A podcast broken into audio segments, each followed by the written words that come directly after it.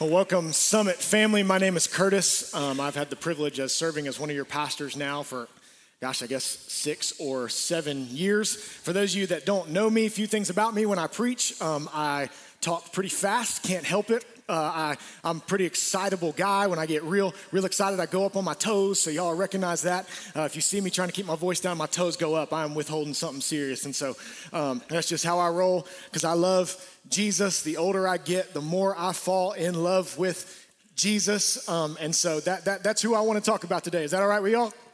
All right, all right, amen. There's my intro. That's it. Grab your Bibles, Mark chapter 2. Not kidding.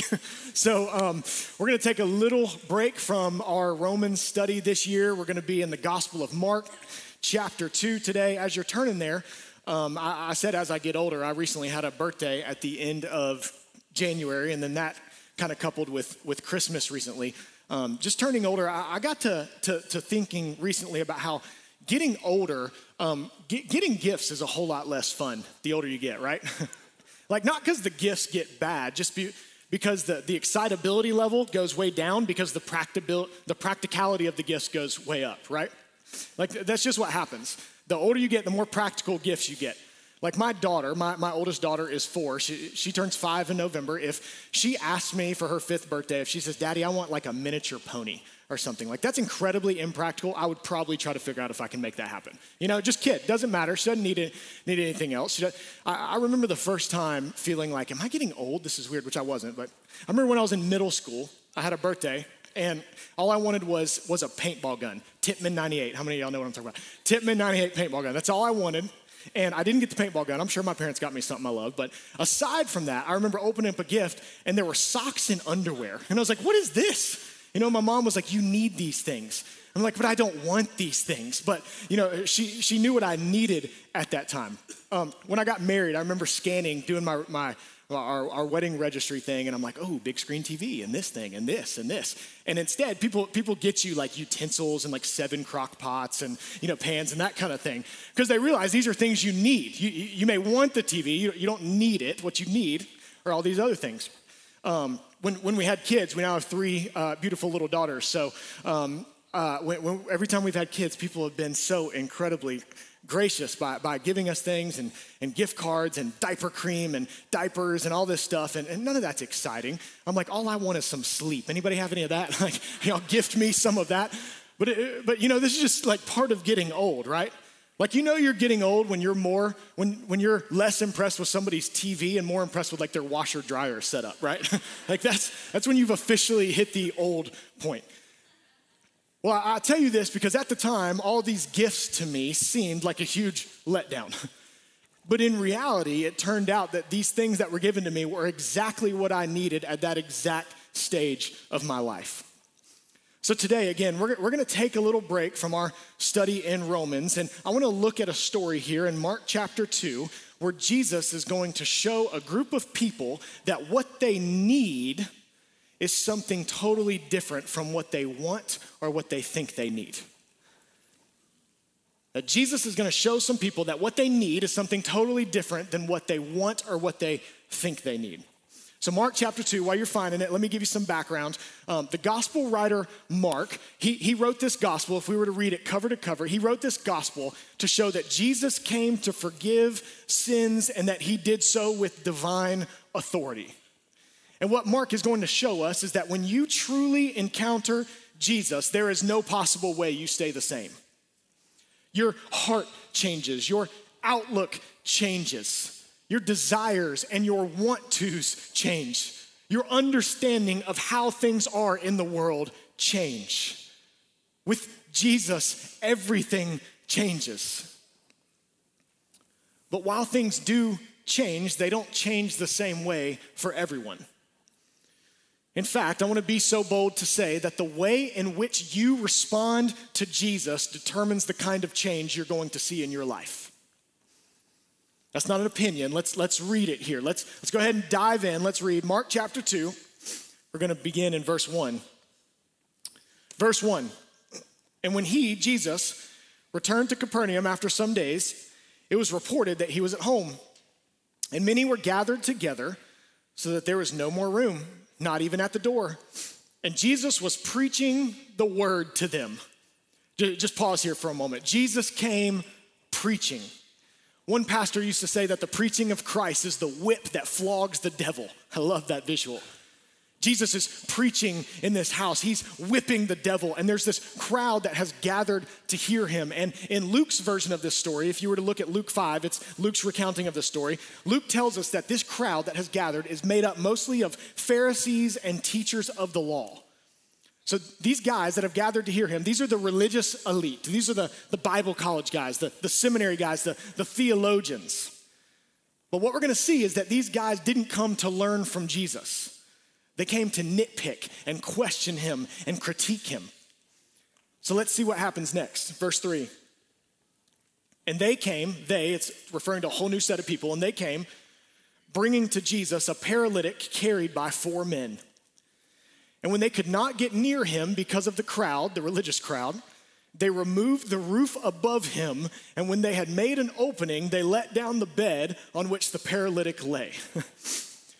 Whoever, whoever said the Bible isn't entertaining just hasn't read the whole thing, right? Like this sounds like some episode out of a sitcom, like the one where they lowered the guy through the roof kind of thing, you know?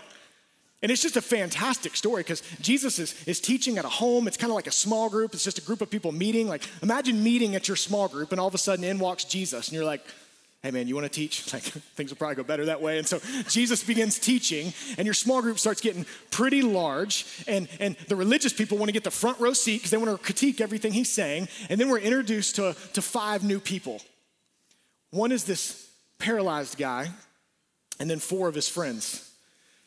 And these four friends here are so concerned about their paralyzed friend, and they are so desperately wanting to see him help that they physically carry him to Jesus. The text says they brought him to Jesus. They bring him to Jesus because they believe and they have faith that Jesus can heal him and that Jesus can fix him. So they're going to do the hard work and they're going to do whatever it takes to get him to Jesus. Here, here's the first thing I want you to see today is that these guys, these friends, they don't just invite him, they bring him. Those are two different things.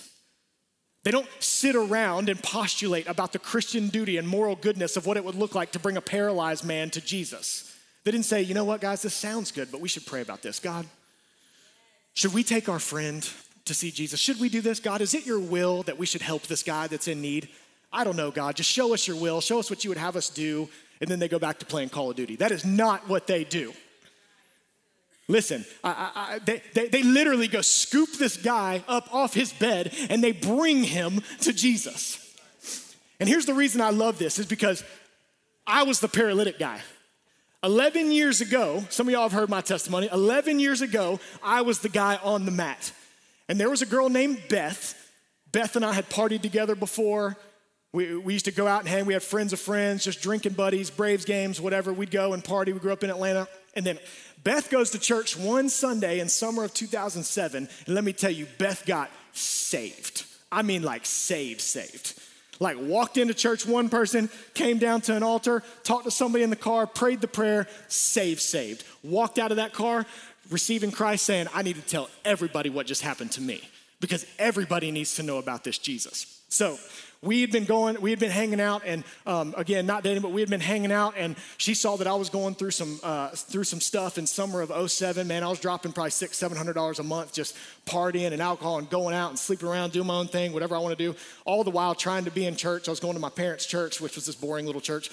Um, my parents won't be offended I said that, but it, it was this boring little church. And so Beth decides I'm gonna I'm gonna bring this guy to Jesus. He's gonna be my one. Y'all been saying, Who's your one around here, right? This is what we've been saying. So she makes me her one. She decides, I'm gonna bring this dude to Jesus. So she starts inviting me to church.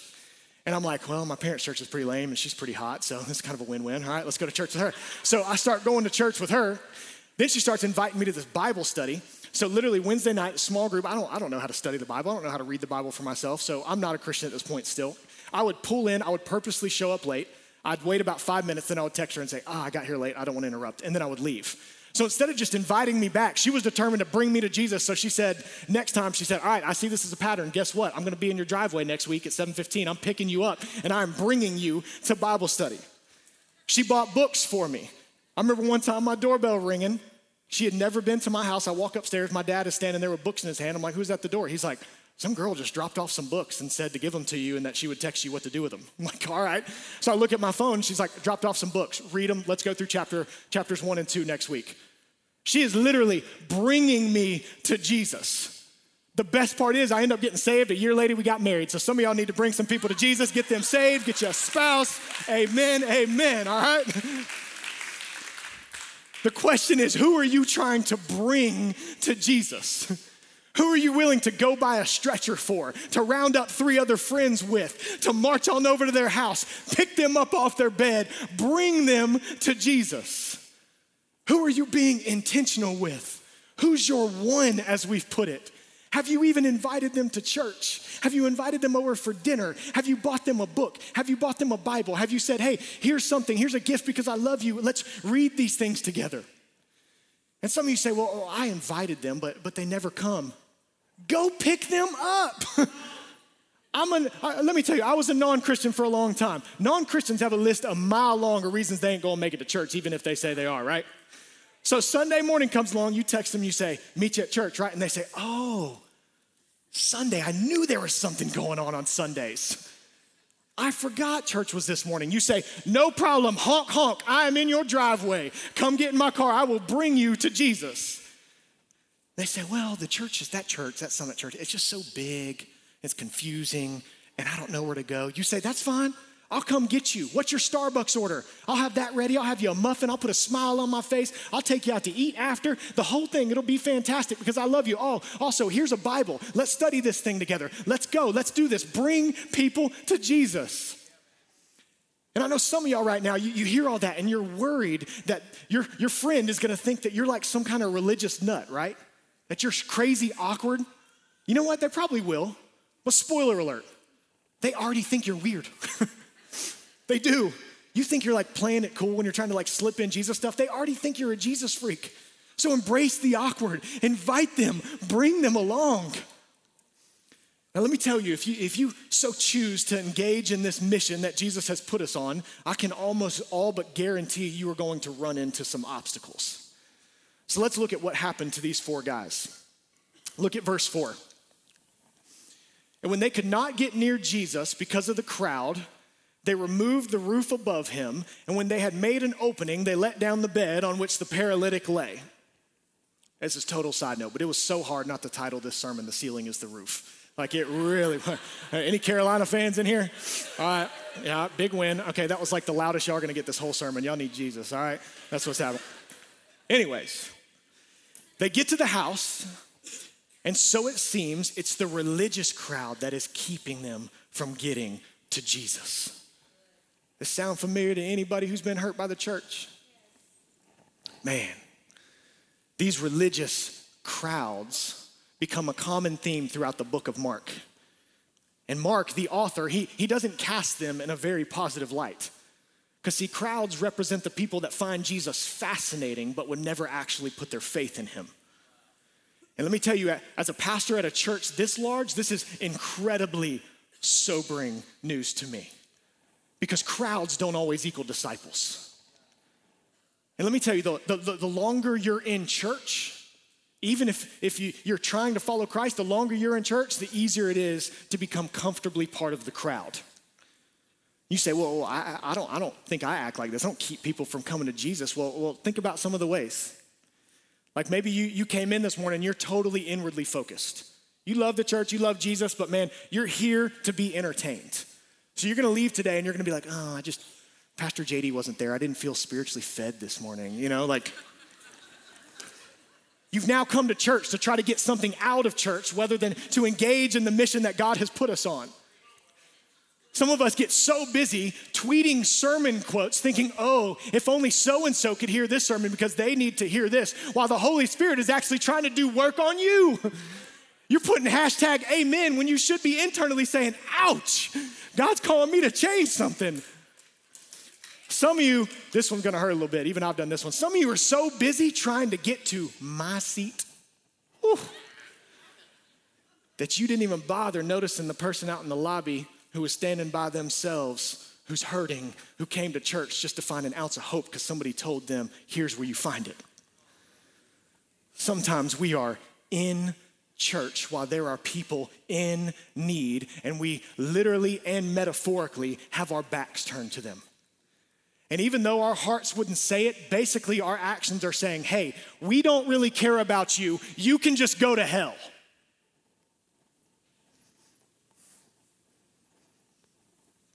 I'm just the messenger. Y'all don't be mad at me. This is what's happening here in this story. This is a very self seeking, self serving, self indulgent crowd who doesn't move when a quadriplegic shows up to Jesus the healer, which is in such stark contrast to these four friends who are willing to do anything to get their buddy to Jesus. Just, just think about the scene for a moment. They probably tried everything to get this crowd to move. Four guys, man on a bed. They're probably trying to plow their way through, knocking real hard, saying, Hey, Jesus, we need to get to him. And the religious crowd just closing in tighter, not letting him go. And I have to imagine, I, I don't know, that they tried a few things before they just jumped up on the roof, right? Like one of them's like, Hey, pull the fire alarm. Everybody will bail. We'll just catch Jesus on the way out. They probably had the immature friend. He's like the youth pastor. He's like, Dude, I got a stink bomb. We'll just launch that sucker in there. or maybe like the intellectual guy who's like, We can create a diversion. We can be like, Hey, Y'all see this? There's free falafels next door. Oh no, sorry, religious cloud. He's like, free counterculture coffee next door. And everybody's like, deuces. like, I don't know what happened. Anyways, none of these things work. They end up going on the ceiling. They, they, they start digging. They, they make a hole. And I don't know how high this thing is. They probably look down and there's Jesus and they're like, what do we, I don't know, one, two. but either way, this dude lands right at Jesus' feet. Mind you, the whole time, Jesus is just preaching away, right? like, y'all think a crying baby is distracting in service? Imagine like Mission Impossible rappelling from the roof right now while I'm trying to preach. But these four friends are so focused on getting their friend to Jesus that they don't care. They believe that Jesus is worth this kind of distraction worth this kind of craziness, this drama, this work, this investment, this sweat, this struggle, this inconvenience. And regardless of what kind of obstacle stood in their way, they were determined that their faith was going to find a way. See, some of you right now are trying so hard to get to Jesus, but there are obstacles in your way. Not trying in the sense of you're trying to earn your way to Jesus, but you are legitimately trying to get to Jesus. This is where, this is where I stood for about a six month period right before I got saved. I, I wanted Jesus. I knew I needed Jesus, but I was so scared to take that next step. And I'll tell you, it was the most miserable six months of my life because I had one foot in the church and I had one foot in my old life. And my obstacle became this old life of, of friends who would say, Man, I, I think that's awesome you're doing that Jesus thing, but that don't mean you can't come out and get drunk with us. That don't mean you can't sleep around. That don't mean you can't do all these things. They, they, they were becoming the, the obstacle that was keeping me from Jesus. And finally, when I took the leap of faith, when I started climbing up on the roof, when I finally started digging a hole with the girl that brought me to Christ, I came in and I plopped myself in front of Jesus and had faith to believe that He was gonna fix everything that I needed fixing in my life. So some of you need to exhibit that type of faith. But also know that many of us, us, not just you, us, sometimes it's hard to be the dude on the roof digging in faith, right? Oftentimes, I'm the guy that actually needs to borrow somebody else's faith. I need four friends to, to bring me along. Often, I'm the guy, I'm the paralytic on the mat who is just looking for some hope.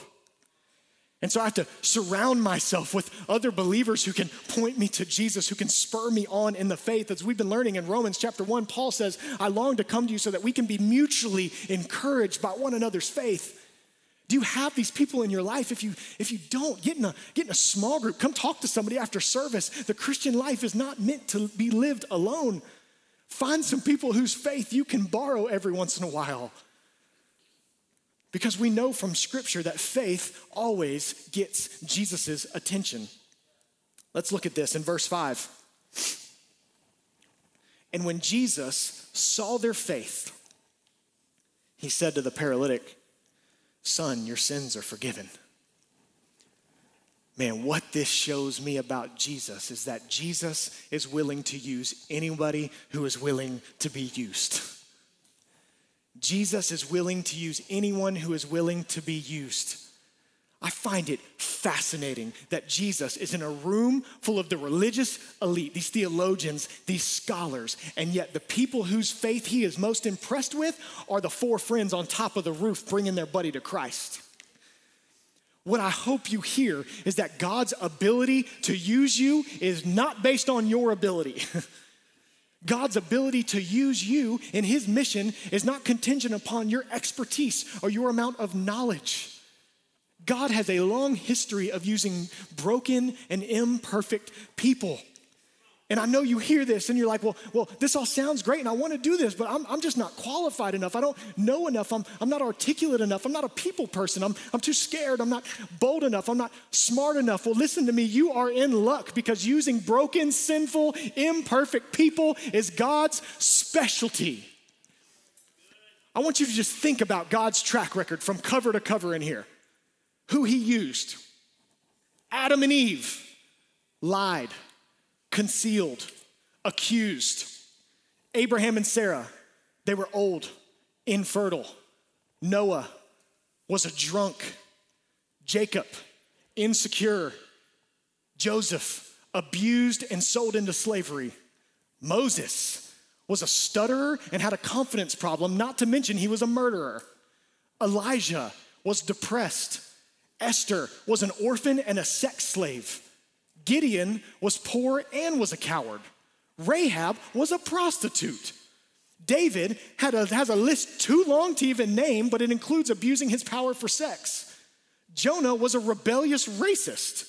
John the Baptist, homie was just weird. The Samaritan woman had failed relationship after relationship and was ostracized from society. Thomas had doubts. Matthew was a rich Wall Street tax collecting thief. Martha was a worrier. Paul was a Pharisee and a persecutor. Timothy was timid. And Lazarus was dead. Add your name to this list. Rejoice that his power is made perfect in your weakness, that God can and God wants to use you that if you are empty today, you are a prime candidate for God to fill you up. Second Corinthians 5 says you are an ambassador for Christ, a minister of reconciliation, that God wants to make his gospel appeal through you. So, yes, uh, sometimes you need to borrow somebody else's faith. Other times you need to share that faith, you need to show that faith, and you need to sit back and watch Jesus work because Jesus is willing to use anybody that is willing to be used by him. Feel like I just preach better when I got a Bible in my hand. You know, like it just feels good. These little notebooks. Do these work for Pastor JD? I don't know. Like, hmm? Actually, the front of my notebook I have Isaiah 55 11. My word goes forth and it accomplishes that which I purpose. Because that's what I believe this morning. Last service, we saw many people come to Christ. It's in a game. We're not here to be entertained. It's not why we're here. We're here to see lives changed. I hope you have a spirit of expectation this morning that God is going to continue moving. Let's keep looking. Let's look again at verse 5, particularly this second part. Verse 5, this is where it gets good. and when Jesus saw their faith, he said to the paralytic, Son, your sins are forgiven. This is a massive statement. No other religious leader can say this. Not Muhammad, not Buddha, not Krishna, nobody. They don't say your sins are forgiven. Other religions say, hey, we, we've uncovered this process by which you can go through these rituals and routines and sufferings and potential reincarnations and pay God back, and maybe someday He will forgive you if you earn it. It's this whole process. Here, Jesus just says, forgiven. I can just forgive, period. Look at verse 6.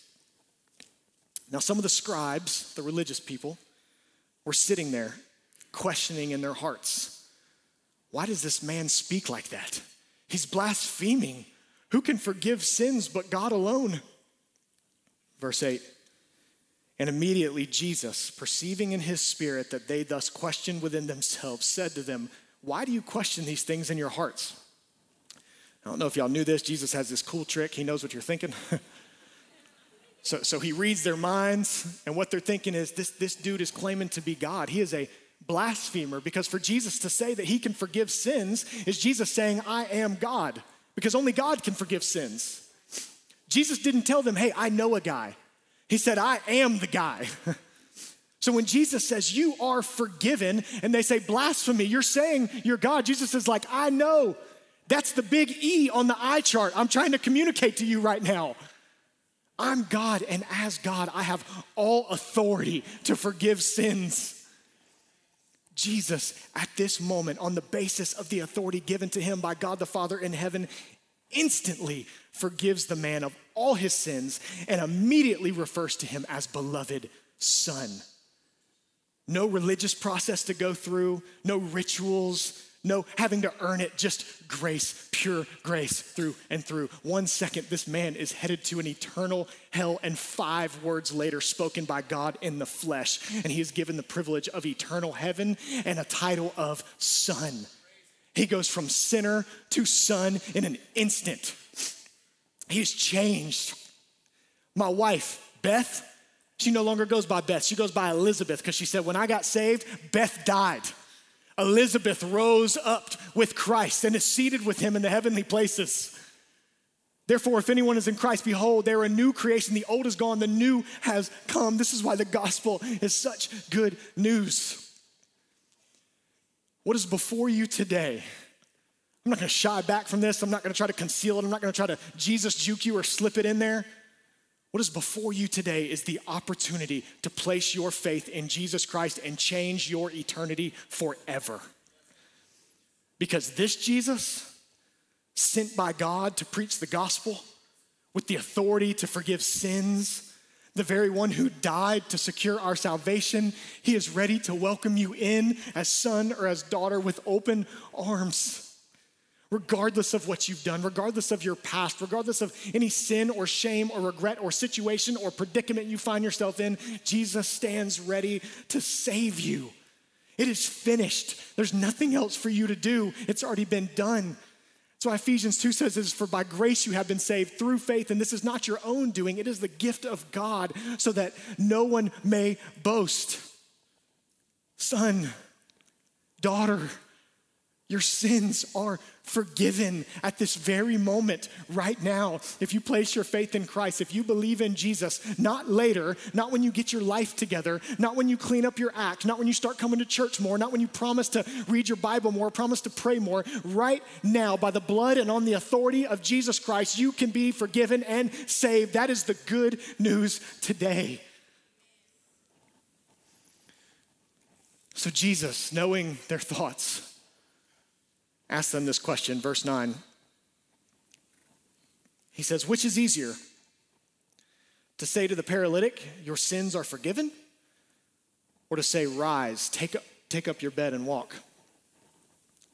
Now, obviously, on surface level at least, it's easier just to tell somebody your sins are forgiven because nobody can prove physically whether or not forgiveness really took place, right?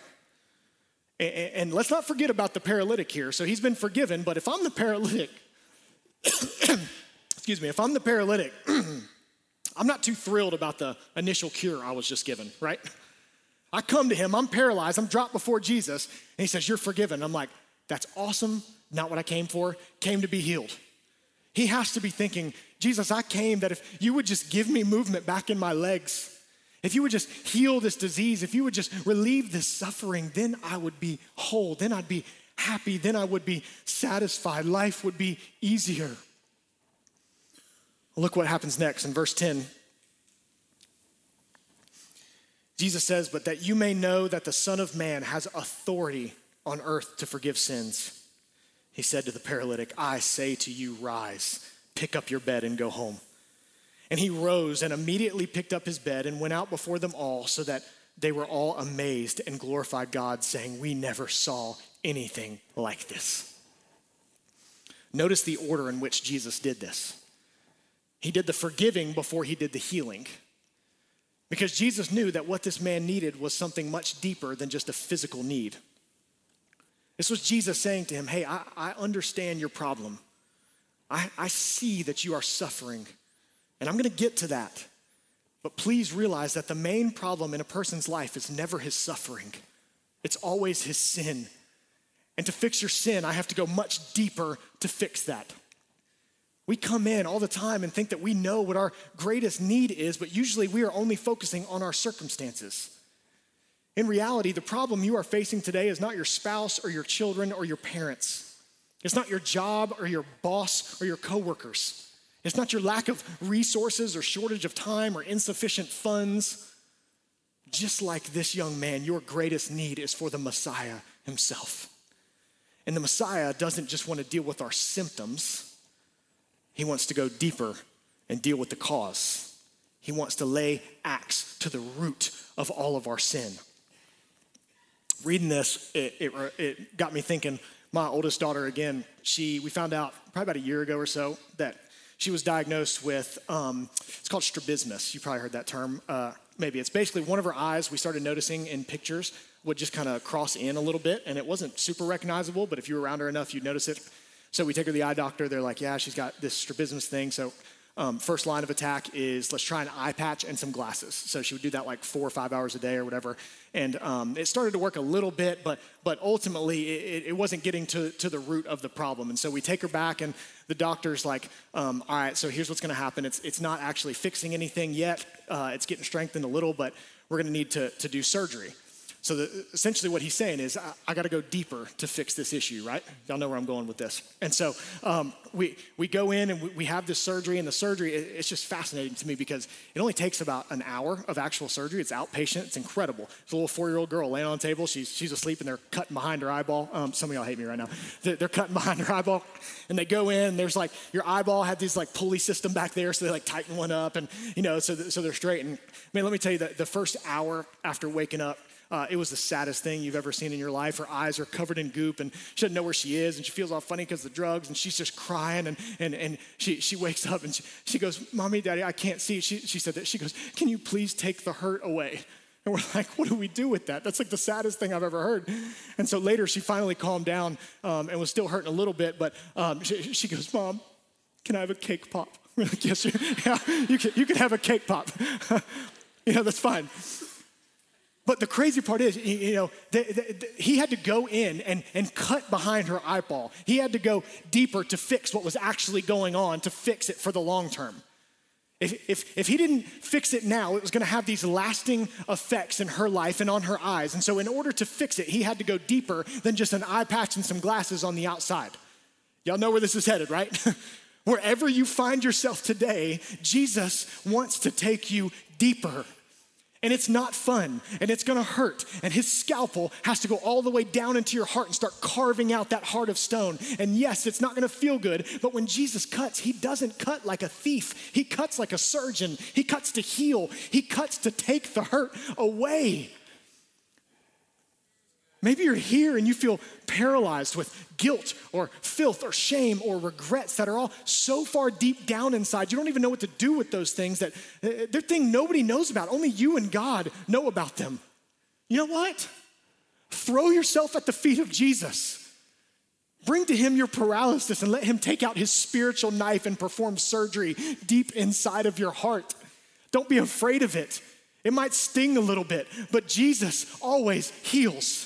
He forgives. He just does. It's who he is. He's not like the religious people who, when you come to them, they're gonna make you feel condemned and not good enough, and they're gonna give you a list of things to do to atone for your sins and mistakes. No, he's a God who came to live, who came to die, who rose again, and gives forgiveness and to atone for our sins. So every time you doubt your salvation, you remember that Jesus has already declared over you, son, your sins are forgiven.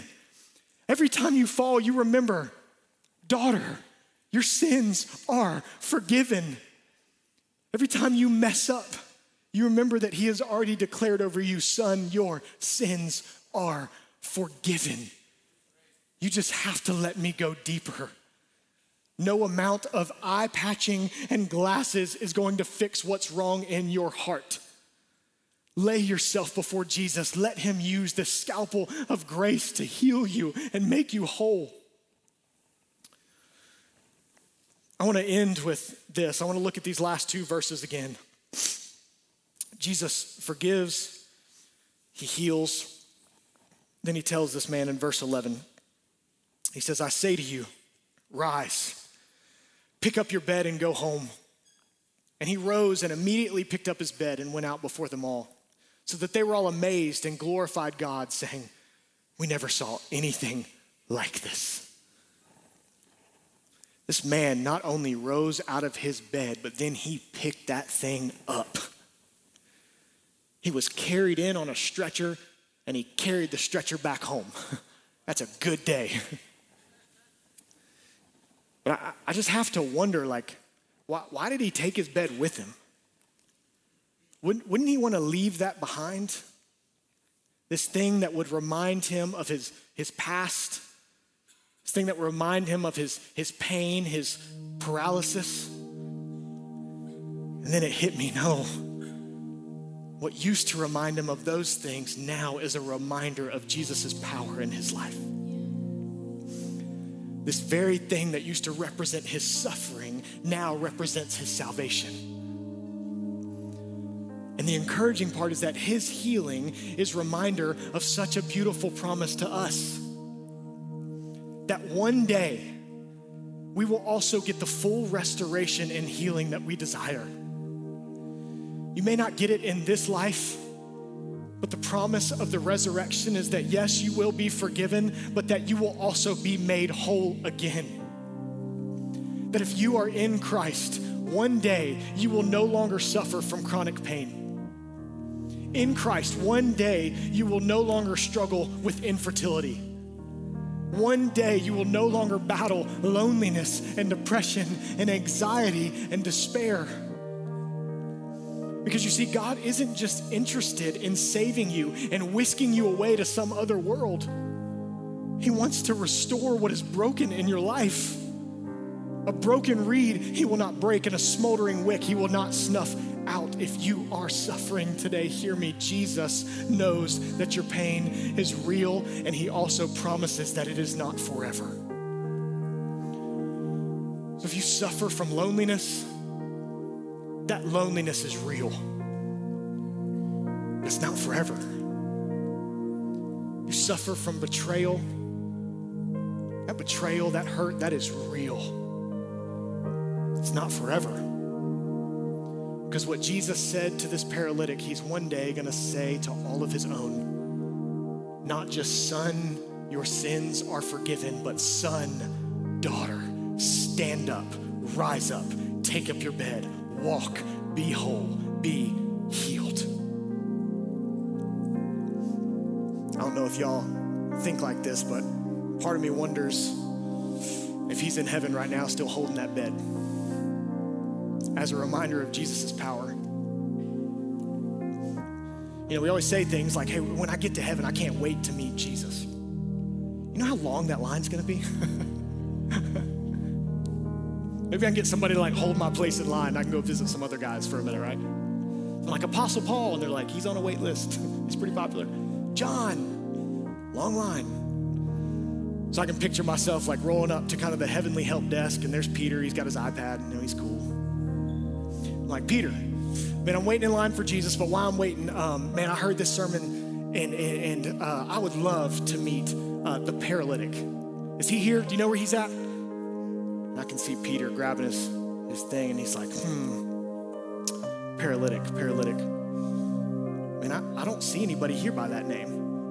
I'm like, really? Because, man, I, I preached this sermon one time, Mark chapter 2. You know, four friends brought this paralyzed guy to Jesus and he healed him. Peter's like, oh, him. I know who you're talking about. He's here. But up here, that's not his name. Because up here, we don't call people by what they were. Up here, we don't call people by what they did or what they were labeled. So you may know him as paralytic, but up here, he goes by son. Up here, he's not paralytic. He goes by forgiven. He goes by restored. He is no longer paralytic. He is product of grace. And because of that grace, you no longer have to go back, you either to being called paralytic. Because of that grace, you no longer have to be called a screw up or a mistake or unqualified or the one night stand or the freak or the letdown. You no longer have to go back to being called sinner because Jesus stands ready to call you right now, son or daughter. You and I can be lifted up off our beds and walk because Jesus was lifted up on the cross in our place and died. The reason you can take your life up is because Jesus laid his down for you. That's the gospel. the gospel which should lead us like this crowd to be amazed and glorify God, saying, We have never seen anything like this. Jesus is here. That's it. That's all I got. Hank, why don't, you, why don't you, worship team, go ahead and come on back up. Listen, I told you we're, we're not here to play church. Unless you were plugging your ears and not listening to a single word I said, you have to resonate with one of the people in this story. Strangely enough, if you are here and you are not a believer, you might resonate with the religious crowd the most, at least what's happening right here, which is the religious crowd had Jesus right in front of their face and failed to recognize who he really was. Don't make that mistake. You can be saved today, right now, not when you clean your life up, right now. Some of you resonate with the paralyzed man on the mat, and you just have something you need, you need prayer for. Something maybe you've been praying your heart out for, and it seems like God is uninterested in answering that prayer. Why don't you come and borrow somebody else's faith? Let them pray for you. Let them reignite faith in you. We've been talking about who's your one. Why don't you come pray for your one? You can walk forward and you just say, I don't even know what to pray. Just pray for me. So here's what we're gonna do. In a moment, hey, we're gonna sing. But I'm gonna go ahead right this moment. If you are part of our pastor, if you are a pastor, if you are part of our prayer team, why don't you go ahead and come up? Pastors, prayer team, um, small group leaders. If you're a small group leader, you're willing to pray with somebody, why don't you go ahead and come up? Don't be shy. Go ahead and get up. Come up here. We're gonna go into a moment. You have a decision to make. Am I gonna give my life to Christ? Am I gonna pray for somebody? What are you gonna do right now? Well, let's turn this place into just a house of prayer. Let's not just show up and sing a couple songs and wait for the guy at the end to say, You are sent. Let's not do that. Let's go after Jesus. Let's go after him, Jesus, who loves the sinner and the sufferer alike. Let's get on our knees and plead on his behalf. So I'm gonna pray. We're gonna worship. You can come, you can pray, you can stand, you can jump, you can shout, you can leave, you can do whatever you want. But Jesus is here ready to receive you. So, God in heaven, I'm so grateful for your word. I'm grateful that when your word goes forth, it does not return void. I'm grateful that your desire is to seek and save the lost. So, God, for the person right now, for the person right now who is hurting, God, I pray that they would come forward and allow us to pray with them. And God, I pray that you would work mightily in their life, that you would heal. God, for things that are broken, would you restore them, redeem them? God, for the, the person, I, I, I pray right now that we would leave this place seeing healings I don't care how uncomfortable that makes people, that we would see healings, that somebody who's had migraines for months would be healed. God, for the person right now who was so deep in sin last night, who has been uncomfortable this entire time, thinking that if everybody around me just knew what I was doing last night, that is a lie from the devil in hell. Nobody is too far gone. Jesus stands ready to receive and save. So, God, would you do it? Would you do it based on the power and authority in the name of Jesus Christ of Nazareth? God, we pray all these things. We believe in Jesus' name. Amen.